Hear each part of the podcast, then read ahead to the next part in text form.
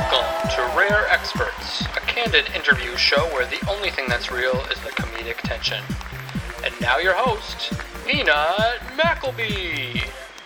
Ladies and gentlemen, welcome to Rare Experts on this beautiful afternoon where I am thrilled to announce that we have finally, after 12 episodes, cut ties with the scourge of the podcast industry, our former producer, no longer employed by this podcast, Bevan.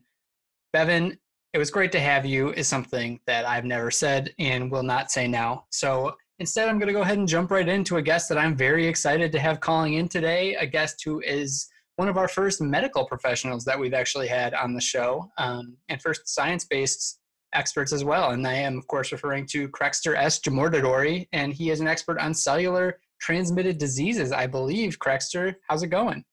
Oh, hello, Peanut. That is correct. Great. Well, Crexter, thanks so much for calling in. Um, I'm sure you're very busy in these in these trying times. So I guess what I'd like to start with is, uh, could you tell us a little bit about the work you're doing and um, put it in layman's terms, I guess? Yes, uh, Peanut. I am here in my laboratory, um, currently working on research to discover um, many strains of cellular transmitted diseases, or CTDs, as we say. Um, these are new things we are discovering um, that can be transmitted via text message and cellular calls. Oh, okay. So, so when you say cellular transmitted, you're not talking about um, a cell within, you know, a, a, molecule or within the body. You're talking about, uh, if I understand correctly, a, a, a cell phone. Yes, yes, a little column A, a little column B. It is wordplay. Word. Okay, interesting. I guess I don't quite see what you mean, but I'm sure I will once you've explained it to me a little better. Uh, Crexter, tell me a little bit about how you um, find yourself in this field. I, I, it must be a very new field. It must be very cutting edge. Yes, um, I have been in this field since I am 12 years old, and um, I had a dear friend of mine who was receiving text messages who got very ill, and uh, that is what got me to look into this as a field. And here I am, two years later, um, doing what I love. You uh, you said two years later, so you're uh, Crexter. Am I to understand that you are only 14 years old? Yes, that is correct. Wow, that's very impressive for you to be an expert in such a, a complex scientific field. Um, Crexter, do you have uh, a degree from a college or a university, or what kind of accreditation do you have? I uh, I do not have any sort of formal accreditation. I have been doing it in my basement laboratory. Oh, that's right. You did mention that, uh, and that's you know, that's one of the great things about living in 2020 is that we have access to so much information and so much technology right at our fingertips that we can really take it upon ourselves to um, become self-taught uh, medical professionals and scientists, um, or so I am to understand. So you you are you're a 14 year old scientist, Crexter, and you have been working on this for a couple years now. Um, first of all, I'm very sorry to hear about your loss. Uh, the loss of your friend, but what is it that you have achieved in these two years, or what is it that you've learned about this new form of disease transmission? Yes. Um. First of all, no. I just want to say my friend Torso um is is fine now. Um. We have oh, cured him. Um. It turns out his girlfriend just broke up with him, which made him upset, and uh, there was no sickness involved in the text. Um. But oh, you know okay. how they say um. Now I'm here doing this, and uh, you know, one thing led to another, and uh, I can still do good for the world. What was uh, your other question? Uh, well, you know, I, I don't quite remember, and I'm actually really intrigued now by the path that we're going down, Crexter. So, your friend um, received a text message from his, I guess, now former girlfriend, uh, in which she broke up with him, and he then felt very sad. Did he seem like he was sick? Were there symptoms that he was experiencing? Yes, um, he was exhibiting four or five unique symptoms, and uh, I was tracking them and thought that they were of a new type of sickness, um, one of my CTDs, you know. And uh, sure. yeah, no, it turns out he's just upset. Gotcha. Well, um, and I guess in a sense, I'm I'm very happy to hear that. Um, never a fun experience to go through, but you know, better than dying from a, uh, a cellular transmitted disease, I suppose. So then if that did not turn out to be a CTD, have you come across other cases that have actually been confirmed to be CTDs? And if so, can you tell us about them? Yes, um, so far we have no confirmed cases. Uh, this is relatively new science, but here, you know, um, I think, you know, many people know that feces is one of the major transmitters of uh, disease among humankind. Sure. And um, uh, I was tracking some information, and one of the interesting things I found is that with the emergence of the poop emoji, um, there was increase mm. in sickness, and you could track certain types of symptoms um, far far across the globe um, with no sort of uh, rhyme or reason, if you will. Okay, I see. So what you what you're telling me is that you have you have noticed a correlation between the increased use of the poop emoji and the spread of these otherwise unexplainable diseases. Yes, that is correct. Well, you know, as a non-scientist, I have to say that really checks out. I think um, I can't see a single hole in that argument. Um, I guess going down that line of questioning, I know that originally the poop emoji was meant to be chocolate ice cream, and over the years, it slowly kind of devolved to become the poop emoji to the point where it's now labeled as the poop emoji.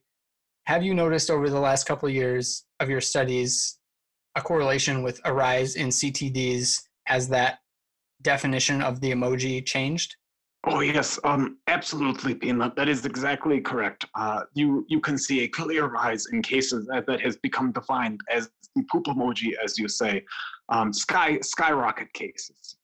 So it's really it's it's something that we want to warn people to be wary of uh, when sending that emoji, whether it's um, you know sarcastic or funny or just mean spirited. Um, you need to know Yes, we um we at the uh, CTD research headquarters in my basement, um, we recommend wearing gloves when sending that emoji. Okay, and now so when when you're sending the emoji, you can you can be careful with gloves. What can you do when you are receiving the emoji? Um, okay, that's very straightforward. Whenever you open your phone to receive a text or message, sure. Um, make sure a to wash your hands before and after. Of course. B, to avert your eyes. They are very susceptible to diseases, and you may oh. uh, take it in through the eyes if your eyes are too close to your screen, as many youths are today when they are texting in bed. Sure. Um, number three, wear gloves.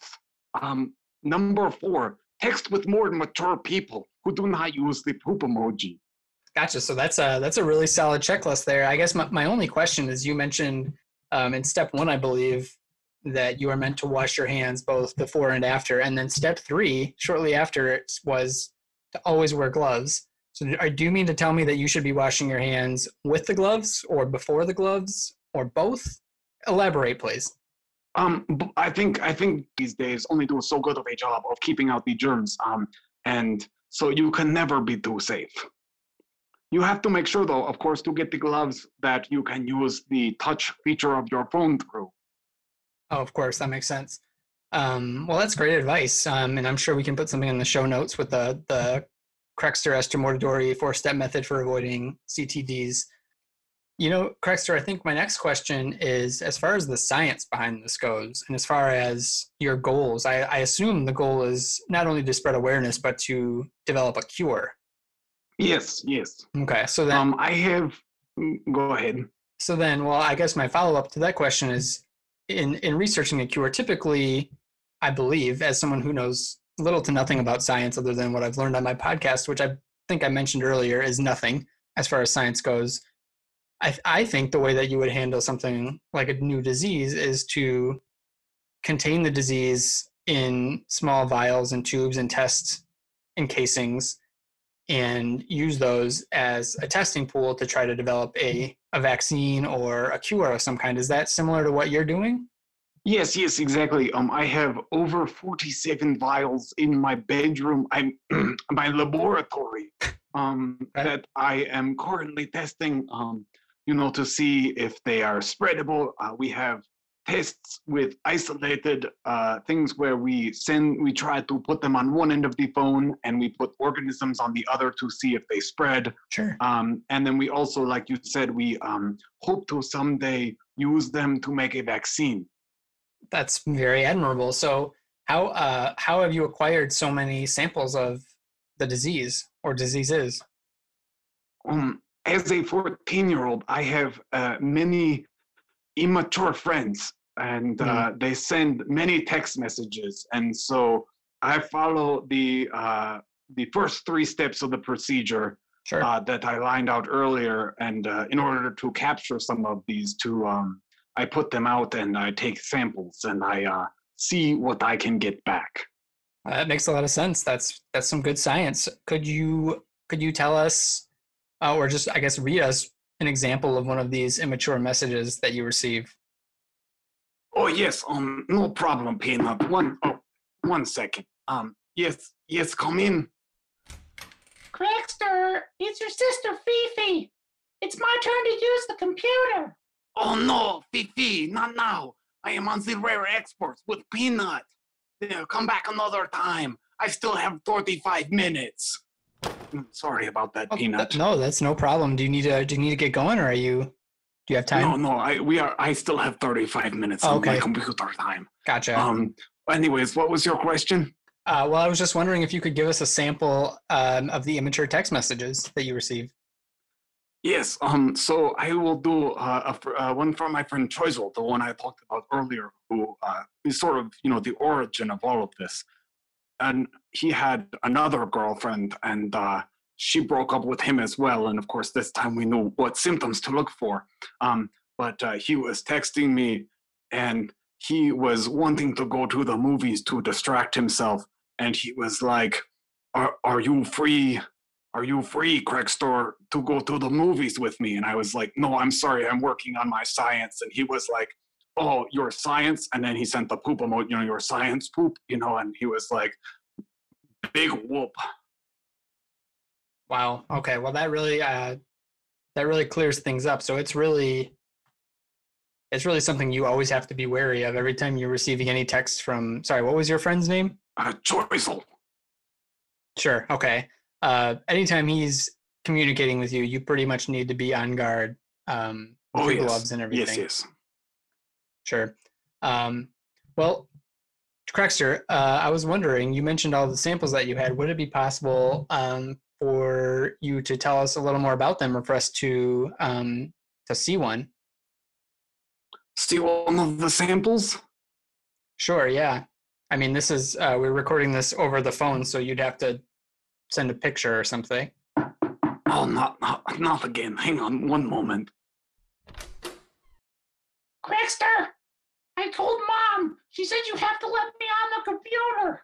Oh, no, no. Fifi, no. Fifi, Fifi. No, don't pick that up. What's that you're holding? No, don't do that. No. What is this? I'm gonna throw it if you don't give me the computer. No, Fifi, you do not know what you are messing with. This is not this is not something to be messing around with. Oh no. Oh no, what? Oh no! Peanut! You must get out! One of these samples is no, one of these samples is loose. You must save yourself. Get out of the laboratory! Uh, what? Everybody uh, Is everything okay? Everybody! Oh. What uh are you is everything all right?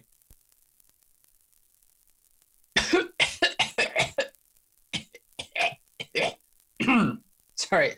Um, it looks like something's happened to our friend Crackster. so I'm going to have to sign off for this episode, but thanks so much for tuning in to this Bevan free episode of Rare Experts, and we'll see you next time. Thanks for listening to Rare Experts. You can subscribe on iTunes, Spotify, or wherever you get your podcasts. See you next time. Oh, Dexter, it's your sister, Phoebe. it's gonna be really weird to find out how that voice comes out. We'll still only have one recording for all of your voices, so try not to talk over yourself. Dexter, it's me, your sister. It's my turn to use the computer. Oh, Fifi! No, not right now. I am on the rare experts.